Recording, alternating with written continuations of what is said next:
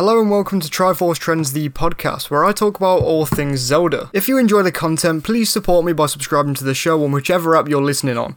And please don't forget to check out the YouTube channel by searching Triforce Trends.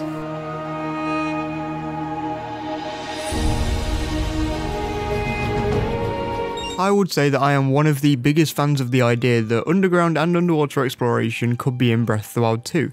Ever since its reveal in 2019, I was looking forward to the game having darker areas, having cave like areas, having the truly scary areas or straight up fun massive cave to explore, or at least I'm one of the most outspoken content creators on the matter anyway. I think me and a lot of other people really did think that the main gimmick of the next game would be the fact that Link would be able to explore underneath the usual land of Hyrule, and that land would have been changed somewhat above and below, since the only thing that we knew about Hyrule's underground is that for years, shrines just kinda sat under there without being challenged by, well, anything though to create a real world you need some sort of underground thing. Now of course in the week we had the delay of Breath of the Wild 2 until spring of 2023, and while I took a lot of things from that trailer, I'm not going to try and get ahead of the curve and talk about all the other stuff that others want to talk about already.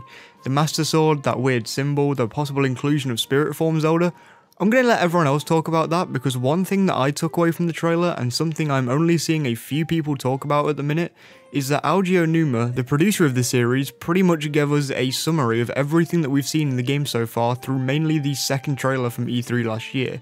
As a side note, while E3 this year as a whole has been cancelled in the last couple of days, I still think Nintendo would have planned a direct and will still go ahead with that plan whether it's with the Summer Games Fest or just by themselves. They'll still have something to show us. This isn't 2020, and they'll still have Nintendo Treehouses and other things like that. Back to the topic at hand. Aonuma stated that we've already seen the normal Hyrule that we saw in the last game, and we've also seen the Sky Islands. Then, and I quote, However, the expanded world goes beyond that.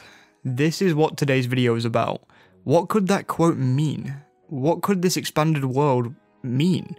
Well, I think Aonuma is actually teasing the game's next trailer, most likely coming in June, so let's get into talking about it. Before we start though, if you like Zelda content then please do subscribe. It's completely free and only 16% of viewers on the channel are actually subscribed, so it would mean the world if the number could slowly crawl up.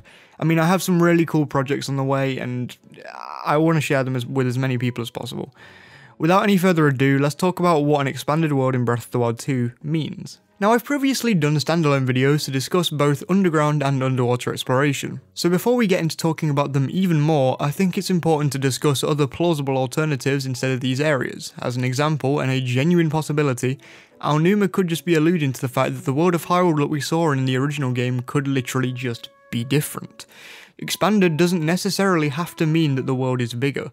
It could just mean an expanded roster of enemies and habitats to explore. Though something similar to this idea and a little more plausible to me at least is if there were more islands like Eventide scattered across the outside of the map. There are a few islands like this in the original game, so it would make sense for the Zelda team to take a quick glance at the original, then shoot a quick look over at Wind Waker and make the final decision to add some more islands to the game. Heck, if they're adding basically the equivalent of that but all the way up in the sky, then that could definitely be a thing that's on the Zelda team's radar, and would still be greatly appreciated. Though I don't think it would be quite as appreciated by fans of the original than both underwater and underground exploration. Now, there are a variety of ways to do these kinds of exploration, and considering the amount of development time that seems to have gone into this game, it really wouldn't surprise me if they went all out and somehow included both of them. They're the easiest ways to expand a world and how it feels without going into other dimensions and stuff like that. If this happens to be the case, then we really could be getting another competitor for best open world game of all time a mere year after Elden Ring's release.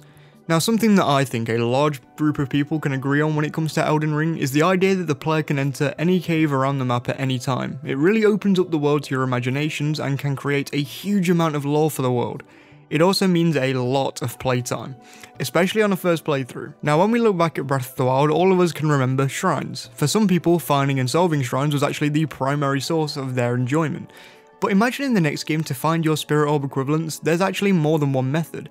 Imagine there are caves, Sky Islands, and overworld puzzles that all lead to getting you Spirit Orb things, allowing you to upgrade your life force or whatever stats are quantifiable in the next game.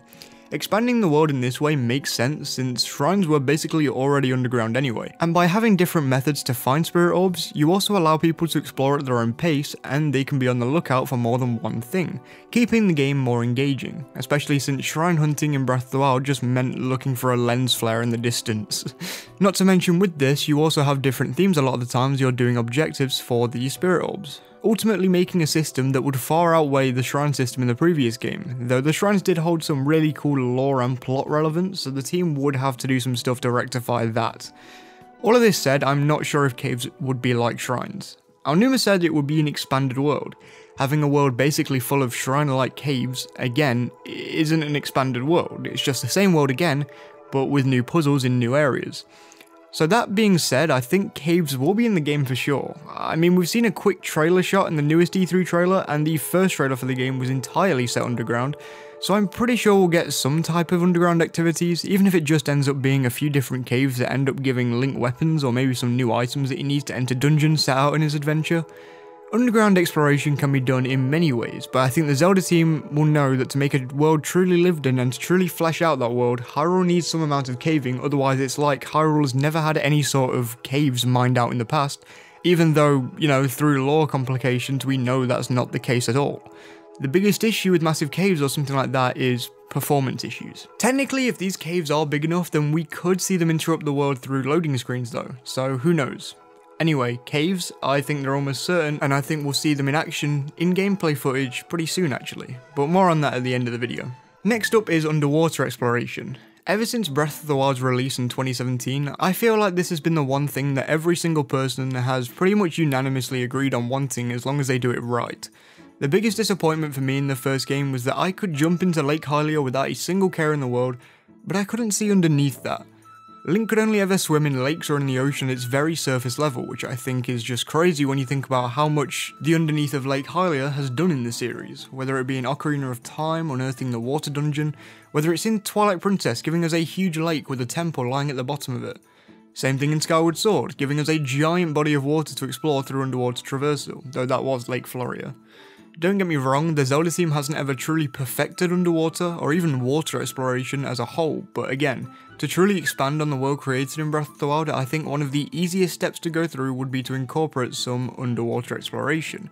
Maybe in these areas there are underwater specific materials, maybe some underwater enemies and dungeons, leaving us with a good water dungeon, something that the series has only done a handful of times in a 3D space.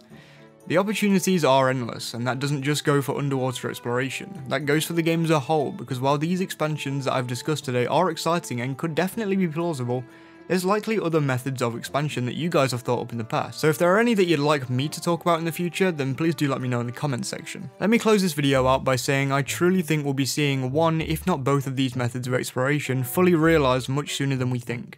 So far we've had two trailers for the game. The first one showed us the underground and gave us an idea of the concept, by showing us something reminiscent of a massive cave or maybe even a dungeon. Then in the 2021 trailer we were shown the sky side of the world, with Aonuma hinting at more methods of expanding this already huge world, I think we're moving into the beginning stages of marketing. In June, I think the Zelda team will unveil that final method of exploration, whether it be underground, underwater, both of them, or none of them. And then at the Game Awards later in the year, I think they'll give us a big trailer of all methods being focused on before a massive overview trailer a month before the game's release. Just my thoughts though, so let me know what you think in the comments section down below. Thank you so much for watching this video. If you enjoyed then please do support me by leaving a like rating and subscribing as we wait for more Breath of the Wild 2 news. I stream weekly on a Wednesday now, so along with being a part of the 16% of people who are subscribed that are watching right now, you'll also get even more content, so thank you a ton if you do. The people you can see on screen right now are my Patreon supporters, and they are just amazing people, look at them. Some G and Jared Whedon are especially amazing for being my top paying patrons, now just look at their Triforce coloured names and that Triforce font. Thank you so so much for the support guys. If you'd like to join them then you can do for as little as £1 or $1.50 a month, the link to my Patreon is in the description, and along with that link is the link to the rest of my media platforms, so please do follow me on them to keep in touch with me. Again, thank you so so much for watching this video, I hope you enjoyed, and I'll see you on Wednesday if you join the stream, or if we somehow get another 5 second clip from the game. Sunday if you don't join the stream. Okay, now please do, stay safe.